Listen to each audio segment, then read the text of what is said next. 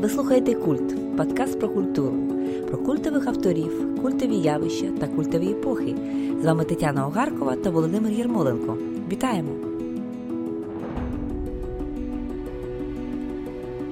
Сьогодні ми говоримо про романтизм, епоху революції і великих героїв, добу, коли мріяли про повстання з мертвих та нове народження, епоху Байрона, Шатабріана, Гофмана і Шевченка. Романтизм це передусім перша половина 19 століття. Замість світла розуму та прозорості почуттів попереднього століття він запропонував темряву пристрасті та заплутані лабіринти історії. Замість плавного руху часу час наповнений прірвами катастроф і революцій. І саме добі романтизму ми завдячуємо кристалізацію ідеї України. Саме там міститься одна з наших точок відліку. Нагадуємо, що ви можете нас підтримати на Патреоні patreon.com kultpodcast все латинкою. Ваша підтримка допоможе нам записувати нові випуски та розвиватися. Її розмір визначаєте ви самі. patreon.com kultpodcast. Отже, поїхали. Сьогодні говоримо про романтизм, епоху з багатьох точок зору культову, епоху, яка стартує в кінці XVIII століття і охоплює собою фактично все 19 століття в Європі, це і Велика Британія, це і Франція, це і Німеччина. Це рух, який має дуже багато різних втілень, як у філософії, так і у мистецтві, в літературі. Романтизм це також напрямок, який є напрочуд актуальними сьогодні. Ми бачимо численні аватари романтизму в різні епохи. Дуже часто про це говоримо. Отже, Володю, давай, можливо, почнемо з таких простих речей, дамо якесь таке просте і чітке визначення, що ми називаємо романтизмом романтизмом і як його ми можемо тлумачити сьогодні?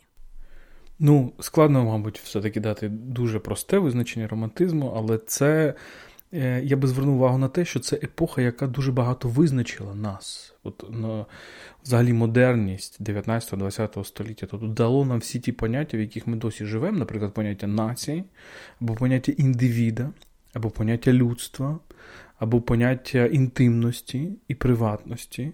Так? Тобто це все речі, які народжувалися ось тоді, в епоху початку 19 століття, після французької революції, у Франції, у Британії, в Польщі, в Україні. Так? І давайте просто подумаємо, подивимося на те, що ті культи національної культури, які створюються дуже в багатьох так, культурах європейських, вони будуються передусім на тих е, фігурах, які були в епоху романтизму. Так? Можна згадати Гьоте в Німеччині, без сумніву, хоча Гьоте не був романтиком, але все ж таки це ця епоха. Можна згадати Міцкевича у Польщі, можна згадати Мацзіні в в Італії, можна згадати Байрона в Англії, Британії, ну і, і звичайно, Тараса Шевченка в Україні або Гоголя і Шевченка.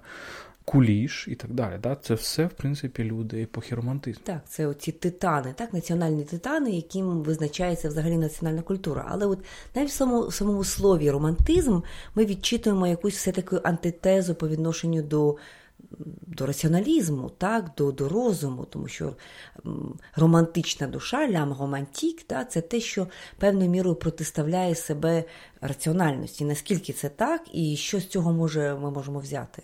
Можна без сумніву бачити епоху романтизму як антитезу до епохи просвітництва, так, 18 століття. Якщо для епохи просвітництва була важлива ідея прозорості так, не тільки раціональної, а й, наприклад, чуттєвої прозорості Жан-Жак Руссо. Так, Його називають проторомантиком, але все ж таки це 18 століття ідея такої прозорості людини самої для себе через почуття. Е, енциклопедисти французькі, Даламбер, Дідро говорили про необхідність прозорості людини через її розум. Були такі ж також і містики епохи просвітництва, там Сен-Мартен, наприклад, які говорили про необхідність такої прозорості людини через якийсь містичний досвід. Романтизм в цьому сенсі приносить не тільки ірраціональність, яка, в принципі, було в XVIII столітті, він передусім приносить реабілітацію темряви. Реабілітацію таємниці, реабілітацію чогось такого, що ми містерії, так, містері, чогось такого, що ми ніколи е, по повної міри не розкопаємо. Тому епоха романтизму це можна сказати готичні романи, так, де оця ідея таємничості дуже важлива. Або епоха романтизму, не забуваємо також, що в принципі з епохи романтизму народжується детектив. як оця робота постійно з таємницею. Так? Можна говорити, там Конан Дойль це вже пізніше, але Едгар По. так? Це теж епоха, можна сказати, романтизму. Ну і без сумніву, такі а, фігури, як а, Гофман, так, який створює цей культ таємниці, оцей культ містеріальності, цей культ непрозорості.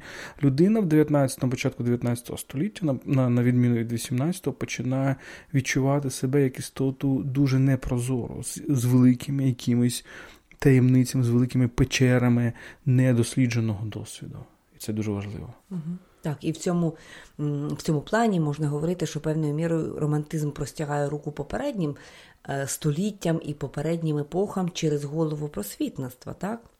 Коли ти говориш про те, що це є епоха непрозорості, якоїсь готичності, містерій, таємниць, детективів і так далі, ми можемо певною мірою говорити про відродження якоїсь середньовічної навіть естетики, певною мірою в романтизмі, тобто звернення до якихось речей ну, непрозорих. Так? Тобто тут є певна така діалектика, певне повернення назад. Так? Ну, без сумніву, це цикл історій, про які ми часто на наших подкастах говоримо. Можна бачити оцей місток до бароко. Так, Бароко 17 століття його теж, в принципі, таким культом непрозорості і таємниці, про які ми вже говорили. Але без сумніву, з середньовіччя зверни увагу, що в принципі романтичні е, поети, романтичні е, письменники вони дуже часто повертаються до середньовіччя. Так, У Франції можна згадати про великого Шатобріана. Е, Франсуа Рене де Шатобріан, який, в принципі, от відповідає вже це після французької революції, відповідає на це століття просвітництва. Він відповідає текстом «Le du christianisme», тобто дух християнства. В в Німеччині ці молоді романтики, так звані єнські романтики, Новаліс, передусім, і пише е, текст, в принципі, на схожу тему він набагато коротший християнство або Європа він називається, якщо я не помиляюсь. Так, Тобто це теж і і, і ці саме романтичні гімни до ночі е, Новаліса, наприклад. Тобто романтизм відкриває ніч. Да? Оця, оця естетика прозорості денного світлу, е, просвітництва, епохи Рококо, де все ми бачимо при, при денному світлі. Романтизм, як і бароко раніше повертає цю темряву, цю цю свічки, так, цю напівтемряву. Так, оце. І відтак ми відразу рухаємося у напрямку важливої теми, важливої тематики або проблематики романтизму, романтизм і релігія. Так, якщо ми говоримо про те, що романтизм будує себе за антитезу певною до повідношення до просвітництва, тобто до ідеї, яка починає висловлювати якісь думки антирелігійні, певно, звісно, це доволі обмежено, але для для тієї епохи, але все-таки е, ця теза вже починає лунати, то романтизм є, ну, скажімо так, поверненням до якоїсь релігійності, так, до якогось містицизму. Чи можна дійсно так говорити, як ти думаєш? Без сумніву, ми це можемо бачити і в філософії, як розвивається ця знаменита німецька класична філософія Кант, Фіхте, Шелінг, Гегель, як від, від такого скептицизму, критицизму Канта і думки про те, що побудови якогось погляду на релігію в межах тільки розуму. Так, Ми приходимо вже до Шелінга за кілька буквально років. І Шелінг вже стає набагато так більш містичним філософом і так далі. Так, знову ж таки, про Шатобріана я згадав.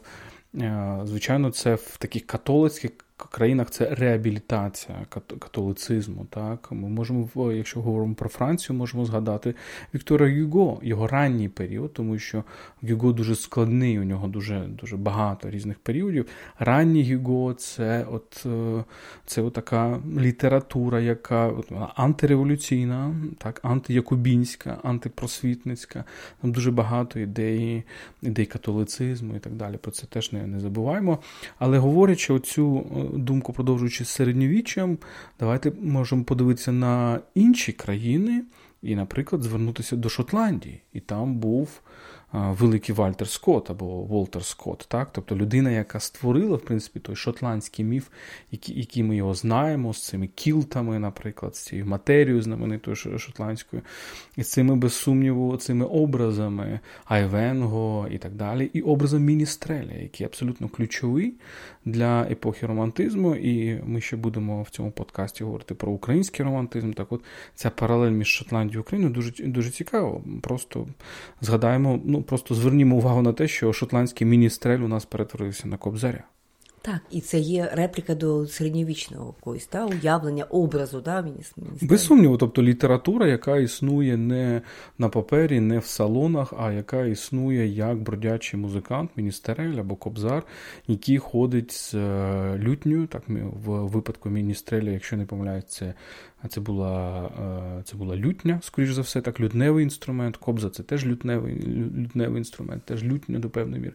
Тобто ми паралель цю бачимо, без сумніву. І це повернення також ідеї, дуже важлива ідея так, від цієї літератури 18 століття, такої памфлетистської, такої легкої, такої літератури трактатів, Трактат, памфлетів так, серйозної, і так далі. літератури. Ну, не, не, не, не завжди. Тобто там і памфлети, і сатира.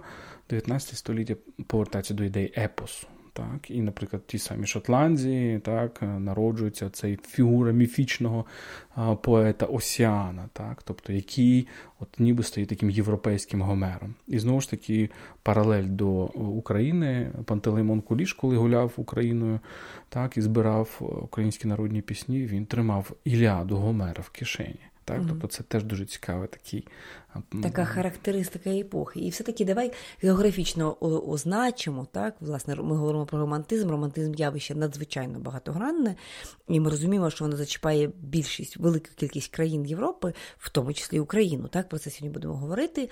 Чи можемо ми говорити про якісь центри? Коли ми говорили з тобою в попередніх подкастах про відродження чи про барокко, чітко, чітко зрозуміло є, де є центр власне цього явища, де це все починається і чому. Так, Коли ми говоримо про романтизм, у мене складається враження, що важко сказати, з чого воно саме починається, і якими є там, скажімо, національні відмінності, і хто є таким основним, яка з країн є основним драйвером власне цього нового світовідчуття, світопереживання, як тобі здається? Так, я я погоджуюсь з тобою. Складно знайти центр романтизму географічний, тому що навіть якщо ми говоримо про різні національні романтизми, вони будуть абсолютно різними, іншими. Український романтизм дуже сильно відрізняється від російського романтизму. Хоча навіть я би сказав, поставив питання, чи був російський романтизм, тому що Пушкін це точно не романтизм, можливо, Лермонтов. Лермонтов, можливо, а, да, можливо. Пушкін це скоріше продовження оцієї ну, цієї літератури лібертин, лібертинської літератури, класицистської, ну, літератури рококо гедоністичної цієї 18 століття. Ну, В Росії, можливо, Чаадаєв, так, це такий романтичний філософ. Е, але от я завжди порівнюю французький і німецький романтизм, вони дуже різні, вони дуже відмінні. Тому що якщо французький романтизм це було все ж таки так, це ну, вони всі були антиреволюціонерами. Романтизм народжується як протиставлення себе у цьому піку 18 століття, у цій ліберальній французькій революції. Відповідно, романтизм на на своїх початках здебільшого був контрреволюційним. Це це парадокс такий, да? тому що проторомантизм, там штурмундранг в Німеччині, там сентименталізм, вони, звичайно, вели до ідеї там. Е, людської емансипації, революції, певне. Тобто ми бачимо такий парадокс, що естетична революція народжується з якогось, е, з якоїсь політичної антиреволюції, політичної контрреволюції. Так? Такий авангард, який водночас є ар'єргардом. Так? І французький романтизм, так, це так, це повернення до релігії, це, але це великий культ індивіда. Це такі люди, як Штобрян, як Ламартін, е, пізніше трошки, як молодий Віктор Гюго. Так, е, Німецький романтизм, наприклад, такі люди, як Новаліс, так, Шлегелі, е, там, не знаю, Кляйст і так далі. У них набагато менше було цього культу індивіду, у них набагато більше було цього відчуття розчинення в якомусь великому колективному тілі, такому якомусь містицизмі. І недаремно от, німецька ця класична філософія, коли вона стає е, зарядженою цим духом романтизму, передусім Шелінг, так, то вона позбувається цієї ідеї суб'єкта Канта і Фіхти. Да? Тобто це набагато інше щось, це ідея там світової душі якоїсь, тобто набагато щось глобальніше, де індивід розчиняється до певної міри. Тобто ми бачимо оцю якусь ем, оцю якусь да, дуже цікаву і найбільшим, можна сказати, найвпливовішим письменником німецького романтизму є все ж таки Гофман з його темою двійників, його темою власної тіні. Тобто жодна людина не може бути впевненою, що я це справді я. Да? Оця ідея двійників у Гофмана це ідея того, що от я сиджу собі так в кімнаті, а, а виявляється, що хтось ідентичний подібний до мене, десь десь вчиняє вбивство. Мій двійник вчиняє вбивство, і потім по мене приходять і мене заарештовують. Тобто я вже не є господарем самого себе. Це великі такі відчуття Е, романтизму. Ну, двійники це взагалі така універсальна тема в літературі. Якщо подивитися нам на 19 століття, ми побачимо безліч перероджень цієї ідеї, у того ж самого Гоголя, так, двійник. Ми подивимося на 20 століття, теж цього немало, аж до там в європейській літературі, аж до, скажімо, Луї Фернанда Селіна, теж оці кінатіки на мотив двійництва в нього теж є. Тобто це дуже така багата тема, яка, можливо, дійсно зароджується в романтизмі, а можливо і раніше, так, яка якось дуже потужна про себе заявляє а далі вона нікуди не зникає. Та? Тому що вона от суто так суто як образ, та, ідея двійника це дуже потужна ідея яка може розвиватися. Але от е, дійсно бачимо, що дуже різні обличчя, тобто в Німеччині так, дійсно містицизм, Новаліс, да, власне, все це розуміння якоїсь фрагментарності, якоїсь містики, да, відсутності якоїсь історії. Так, Це ну, це дуже сильно відрізняється від того, що ми там бачимо у Франції. Мене зачепило те, що ти говориш, що м, романтизм все-таки є скоріше консервативним да, принаймні на початках, тобто антиреволюційним. Тобто це значить консерватизм, це значить відхід да, від ідей якихось там ідей справедливості, ідей прогресистських, так? тобто йде певний регрес у власне у цьому наративі якогось позитивного прогресистського розгортання історії, такий відкат. Та? І це знову нам вказує на оцю циклічність, тому що ці, е, цей маятник історії він качнеться ще не один раз в цьому напрямку, що ми так говоримо про про темний бік е, людства, про світлий бік, так, про віру в раціональність, віру в розум, віру в прогрес, віру в те, що історія рухається в правильному напрямку, так, і там, що революція приносить якесь добро. І от відкат до якихось консервативних ідей це буде ще не один раз в європейській історії звучати. І ось в романтизмі бачимо один з таких перших, можливо. Ну, не перших, але, з іншого, але... але з іншого боку, е, романтизм, хоча він і справді і повставав проти ідеї прогресу він чомусь був дуже прогресивним. Тобто він дав нам дуже багато ідей, в яких ми досі живемо, і в яких ми не жили в епоху, не жили би, якби у нас було тільки епоха просвітництва. Ну, наприклад, саме романтизм відкриває ідею мовчазної культури.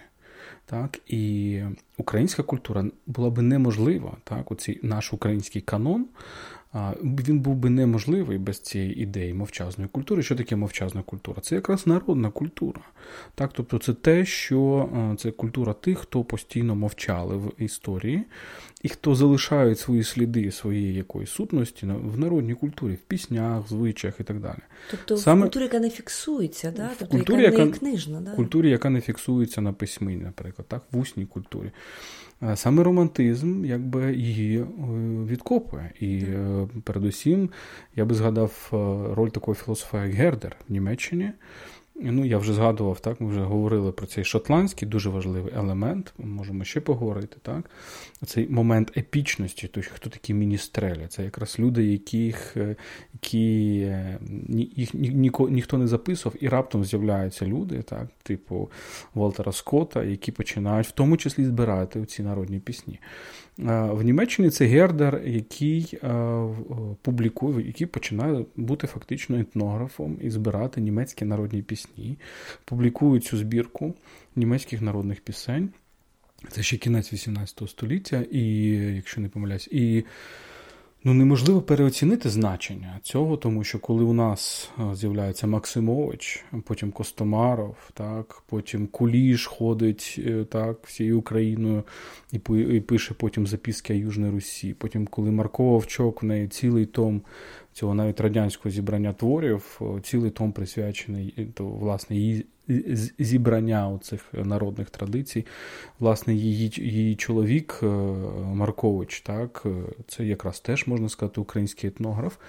Тобто це все пішло, так, цей інтерес до мовчазної культури, він, звичайно, дуже важливий. Якби не було цієї епохи, ми би не мали цього. Так, і це і вся фольклористика з цього починається, і не звісно, не не лише українська і європейська. Дуже цікаве це спостереження. І дійсно, тут ми говоримо про те, що романтизм є, зрештою, цією хвилею демократизації культури, та в якомусь сенсі ми з тобою коли говорили про авангард, про те, що авангард це власне є вихід за межі культури елітарної, культури рафінованої, культури, яка там в салонах, на якихось виставках, яка обмежується дуже таким маленьким колом людей, тобто вищого класу і так далі. Тут вона нарешті виходить на вулиці. Ось у романтизмі ми теж бачимо цю хвилю розширення. Тобто, але, як правило, інтерес до цієї народної культури проявляють люди, я так розумію, з вищого класу, так які починають розуміти її потенціал, так і вводити її, тобто збагачувати цю високу культуру елементами народної. Так? Тобто, такі ну так, і, і в цьому унікальність, звичайно, Шевченка. Так?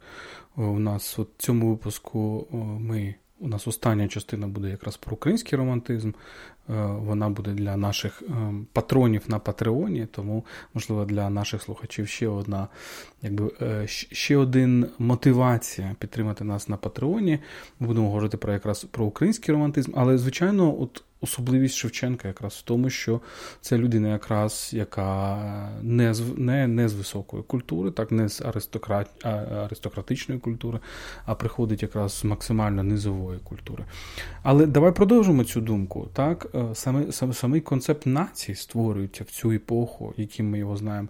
А що таке нація? Так, нація це дуже демократичний концепт, тому що. До 19 століття відмінності в станах так, всередині суспільства значило значно більше, ніж оця єдність цього суспільства, да, те, що французька революція назвала братерством. Тобто, грубо кажучи, між французьким і німецьким аристократом було більше зв'язку і і порозуміння, да, ніж між французьким аристократом і французьким селянином. І якраз це змінюється в 19 столітті. Це дуже важливий, дуже важлива річ. Е, і в нашому сьогоднішньому суспільстві, попри всі його якісь нерівності, але без сумніву, ми є спадкоємцями цієї епохи. Е, ще одна важлива річ е, це без сумніву, це усвідомлення множинності традицій і множинності національності. Та, Оце є знаменita ця фраза Жозефа Деместра, французького філософа, що я ніколи не бачив людини взагалі. Я бачив німців, англійців, французів, і завдяки Монтескє я можу навіть уявити, що можна бути персом. Так? Це, це така іронічна ремарка. Ір, іронічна ну, як, як скрізь у Жозефа Деместра. Це, до речі, романтична філософія дуже іронічна, так? і дуже така часто саркастична. Це така холодна іронія, така іронія іронія без посмішки. Да? Це така серйозна іронія. Можна сказати так. І ну, без сумніву, оця, оце усвідомлення якоїсь самобутності національної, воно теж народжується в епоху романтизму, тому що, знову ж таки, і увага починається до менших народів, так? в тому числі до народів без без держави. Це Гегель, такий з точки зору такого пихатості німецької, сказав, що є історичні і неісторичні народи, але в принципі для епохи романтизму було характерно звертати увагу на на ті, в тому числі ті народи, які ну, не є отак е, на на п'єдесталі історії. І без сумніву, це це теж дуже важливо. До речі, стосунок Гегеля з романтизмом мене завжди цікавив, і я не маю такої якоїсь відповіді, можливо, ти розкажеш. От Гегель, ну він він не романтик, так, але от його стосунки з романтичною філософією, зокрема з романтичною філософією історії, він антипод. Чи він певною Я вважаю, що і і, і Гегель, і, і Маркс є романтиками, але романтиками, які намагалися заперечити в собі цей романтизм, і не вдало заперечити, тому що ну, одна з ідей романтизму це все ж таки оця, оце рухання історії через спіраль. Так? І одна з дуже важливих ідей. Для мене особливо особливо це ідея проходження через смерть. Та? Романтизм якраз дає е, це усвідомлення історії не як якогось плавного прогресу. А історія це завжди, як як кажуть англійською, ups and downs. Та? Тобто це якийсь злет, потім падіння, злет і падіння.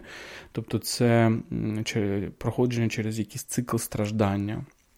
Потім тобто народження, страждання, викуплення смерть, відродження, Воскресіння. Угу. Це все дуже романтичні ідеї, які втілюються в такому концепті, як палінгенесія, дуже важливий для. Так, але от у Гегеля, давай ще про палінгенесію окремо скажемо, це величезна, фантастична, цікава тема. Але от все-таки у Гегеля от все-таки магістральний рух, він він прогресистський, так? Тобто він ідея, що все-таки історія рухається у якомусь напрямку вдосконалення. Тобто так, це, це антиромантична ідея. Ні, я б не ну чому? Тому можемо згадати ну, французьких романтиків, е, так того самого Баланш, хоча він писав трошки пізніше, ніж Гегель, і це набагато більш, можливо, містична філософія. Але можна і Шелінга згадати. Шелінг теж би сказав, що в принципі оця діалектика, тобто ідея діалектики, Гегель просто дав а, ці ідеї а, насправді містичні християнські, стоїстичні, алхімічні ідеї палінгенезії, що рух вперед це рух через сходження в пекло. uh Тобто ти в рай можеш попасти тільки зійшовши в пекло. Да? Дуже, дуже така насправді християнський образ. Гегель просто подумав, що він е, ці ідеї дасть логічне, логічне вираження. Він переопише цю ідею в термінах логіки. uh І тому в нього вийшло там не життя, смерть смерть смерті, як ще у Жозефа Деместра було. Так, смерть смерті. Да, через. Тобто, Пасаж par так, так, перехід тоб... через смерть. Так? Тобто Воскресіння, так, і відродження. А ствердження, заперечення, заперечення, заперечення. Тобто угу. він подумав оцю ці історії людські, емоційні, страждальницькі, гедоністичні, аскетичні, будь-які. Да? Він подумав дати їй якийсь образ логіки. Угу. І Маркс це продовжив, як на мене. Ну, з одного боку, це цікаво, з іншого боку, це дуже обмежує. Але, як на мене, дуже багато дуже дуже багато романтизму насправді в Гегелі. Він намагався це, тобто, звичайно, в собі. Це романтик, який заперечує в собі романтика, такий антиромантичний романтик. Давай все-таки про цю ідею Палінгінесі. Це одна з ну, центральних таких ідей, дуже важливих, фундаментальних ідей в романтизмі. Ідея про те, що, е, що є відродження, яке проходить, коли життя проходить через смерть, є відродження, яке потім настає після смерті. Це ідея ну, якась дуже така універсальна, вона має певні конотації і з християнством, там, і з містикою. Вона має далі відлуння аж до ХХ століття. Я дуже часто зустрічаю у авторів ХХ століття, зокрема в авангарді, цю ідею відродження, цього Фенікса, да, міф Фенікса, тобто відродження з, е, з попелу. Ось ця ідея, історія цієї ідеї, вона триває декілька століть століть. Ось давай, ем, можливо, скажемо, де вона починається і як вона розгортається. Ну, вона починається з якихось архаїчних, дуже давніх, міфологічних структур. Тобто, в цьому сенсі вона, мабуть, ніколи не починається. Ця думка, що смерть не є остаточною, наша смерть людська не є остаточною, що є щось за цією смертю, воно, звичайно, воно є вічним, можна сказати так. Звичайно, вона присутня в християнстві, і в романтизм вона приходить через християнство. Це певна спроба взяти цю християнську ідею подолання смерті, так, Христом, Воскресіння Христа, і застосувати її на дуже багато інших сфер. І передусім на ідею суспільства. Що робить романтизм? Він каже, суспільне тіло, воно воно схоже на оцей теж організм, який ніколи не вмирає. І тому, якщо відбувається смерть цього організму, наприклад, через завоювання, через поділ країни, через знищення країни, через страту короля, через будь-які оці дуже травматичні події, воно все одно, це сім'я буде е, продовжувати жити і якось воскресне да, по-іншому, так, в якому в якійсь е, новій епосі, в новій іпостасі. Це якась дуже біологічна метафора, тобто тут життя, яке проростає через смерть, тобто це така певна циклічність, як ми бачимо в природі. Да? Там, Що зими, там, що е, кожної осені природа засинає, помирають. Е, рослини, тобто все все стає на паузу, а потім навесні так, від, життя відновлюється, трава проростає, квіти проростають, дерева знову зеленіють. Тобто якась ідея. Ну, Тому кажу, що це дуже якась універсальна ідея, але дивно і дуже цікаво, що в романтизмі на цьому такий великий акцент. Взагалі, етимологія це... слова полінгенесія, так? Це, це щось рослинне, так? Ні, полігенезія це грецьке слово, яке можна сказати палінгенеза, тобто генеза це народження, так, це слово генос, так, тобто рід, народжувати, палін, тобто це друге народження, так можна сказати. І це слово присутнє і в Біблії, і у стоїків, з їхньою ідеєю цієї всесвітньої пожежі, з якої потім відродиться світ. Але все ж таки є велика відмінність між цією там циклічністю природи і романтичною концепцією, тому що все ж таки для романтизму йдеться, що з кожною весною йде все-таки рух якийсь вперед. Це не тільки цикл, це оця спіраль. Так? І, і і, саме тому, коли я говорю, що Гегель це романтик, він фактично бере цю ідею і її дуже своєю мовою переописує. Але чому знову ж таки вона важлива для без цієї ідеї неможливо зрозуміти 19 століття? Тому що подивіться головні теми політики 19 століття. Ну, наприклад, Байрон їде в Грецію, щоб боротися за грецьку незалежність проти турків. Так? І, звичайно, ця ідея, що ми відродимо оцю грецьку культуру. Так. Потім Байрон їде, або його друг Шеллі їдуть в Рим. Якщо Байрон бачить занепад Риму, так, то Шеллі бачить все ж таки оце можливість потім переродження регенерації. Мері Шеллі, так, його знаменита поетеса і дружина Шеллі, вона пише твір під назвою Франкенштейн теж ця гра з ідеєю якогось воскресіння трупа. Угу.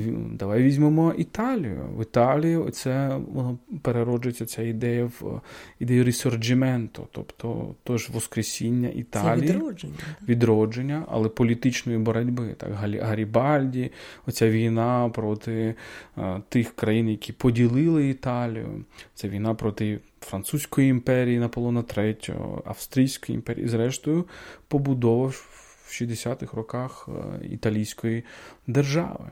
Давай візьмемо Польщу, так, е, роздерта нація, так, націю, яку поділили в кінці 18 століття, і Міцкевич, який пише, дуже багато в нього є цей образ, що це Христос, якого розіп'яли, і він зійшов у, значить, в пекло, і зараз оце образ з мертвих стан, станцій, так, е, польський, польський цілий рух. Ну і, звичайно, Україна, про яку ми ще поговоримо в останньому е, в останньому е, фрагменті нашого епізоду, але неможливо зрозуміти Шевченка без цієї ідеї, так, що це відродження якоїсь колишньої колишньої козацької слави. Угу. Отже, ця ідея палінкінезі в неї є дуже важливий елемент, елемент оцієї смерті, елемент цього страждання. Які оце страждання Е, ця там роздертість та в різних контекстах це по-різному, яка е, страждання, які не є самоцільно, та, дуже, та, страждання душі, або страждання народу, або страждання там ще якісь, воно не є самоціллю, воно є певною мірою засобом для того, щоб піднятися на якийсь вищий щабель, для того, щоб відродитися, тобто є підставою для того, щоб почалося нове життя. І в цьому контексті, ось мені здається, ця ідея палінгінесі, вона перегукується з християнством. Але водночас є і я якось підозрюю, що певною мірою є єретичною теж по відношенню до якогось класичного християнства, тому що в християнстві є, йдеться про трансценденцію, йдеться про те, що далі так буде інше життя, але воно буде не тут, і воно буде ну, в якомусь іншому вимірі, в іншому світі. Тобто це якийсь простір вічності, він не тут. А ось е, в це моє таке враження, що в романтизмі йдеться про певне таке заземлення. Е, християнства про те, що е, це інше життя, воно може бути тут, в цьому ж вимірі, в цих координатах. Абсолютно. І і це одна з головних тез, головних відчуттів 19 століття. Це те, що пронизує його просто від вершечку до п'ят, тому що це ідея е, третього откровення вона явно чи неявно присутня. Що таке третє откровення? Що таке називається епоха духу? Так? От Це поняття дух, який дуже часто вживають, е, не розуміючи, про що про що йшлося в 19 столітті, і не розуміючи, наскільки це на нас вплинуло, наскільки ми живемо в цьому суспільстві, яке 19 століття, зокрема, романтизм створили. Тому що епоха духу для таких людей, як був такий польський містик е, Чешковський, наприклад який е, писав про неї. Або, ну, тобто, ну, але він був гегельянцем, візьми того самого Гегеля, да, абсолютний дух або феноменологія духу. Що, Про що йшлося? Про те, що це стара середньовіччя ідея ще Томи Кемпійського. Так? Тобто є епоха Отця, і це Старий Завіт, є епоха Сина, і це Новий Завіт, є епоха Духу. Це третє откровення. Що таке третє откровення? Це якраз реалізація ідей Христа, ідей Сина в реальності. Так? Тобто це християнство нібито стає не просто якоюсь доктриною, не просто якоюсь церквою для обраних. Воно втілюється в суспільних, в суспільному житті, в суспільних інституціях, в тому, як люди себе ведуть, в тому, як вони діють, в тому, що їх оточує, які інституції, які практики, які правила і так далі. і так далі. Та, тобто, Це рай на землі? Ну, це це не те, що рай на землі, але це ідея побудови от, от якихось ідей християнства, але втілених в якихось абсолютно ну, соціальних інституціях, можна сказати. І це поняття інституції. Да? Я вже згадував про Баланша. У нього є текст, який називається Есе sur les institutions.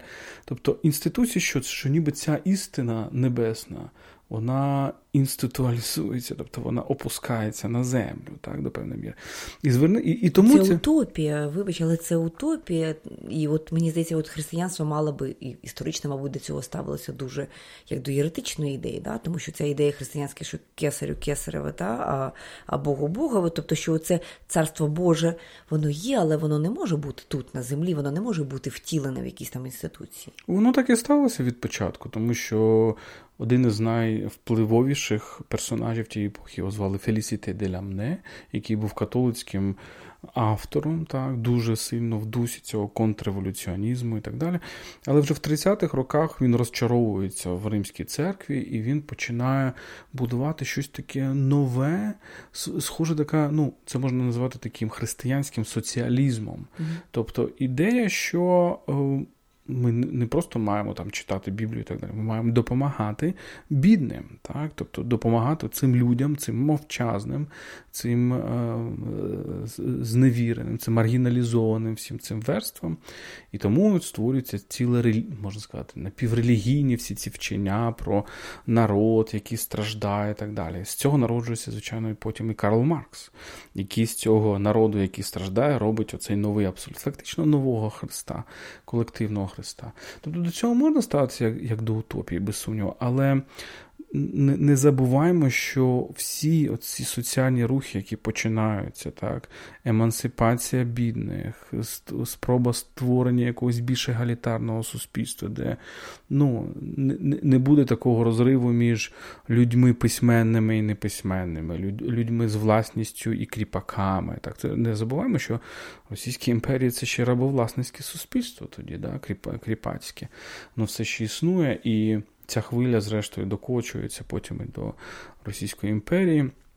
Оце е, прагнення, е, оце християнське милосердя, зробити з нього інституцію. Так, Потім на початку ХХ століття, радше вже в другій половині, це перетворюється в Європі на ідею медичного страхування, наприклад. Давайте зробимо це милосердя таким, щоб воно було як як механізм інституції. Так? Не не просто ти комусь колись даєш якісь гроші, а щоб це було кожен день, так, вираховуючи через твої податки і так далі. І так далі. І дуже багато ідей, в тому числі там ідея пенсії, там, тобто турбування про е, старих людей, воно ж народжується от якраз тоді. Так, в ідея, Починає народжуватися, починає тому що ці відгуки воно докочується аж до ХХ століття. Там ідея там загального медичного страхування, це все-таки вже ХХ століття, і дійсно можна присадкувати цю генезу.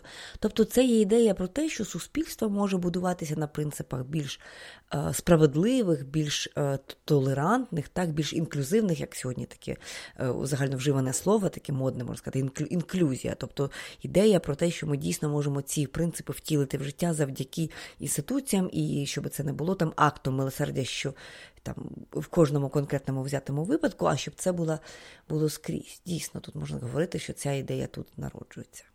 Ну, І ще одна важлива, звичайна інтуїція романтизму це історія.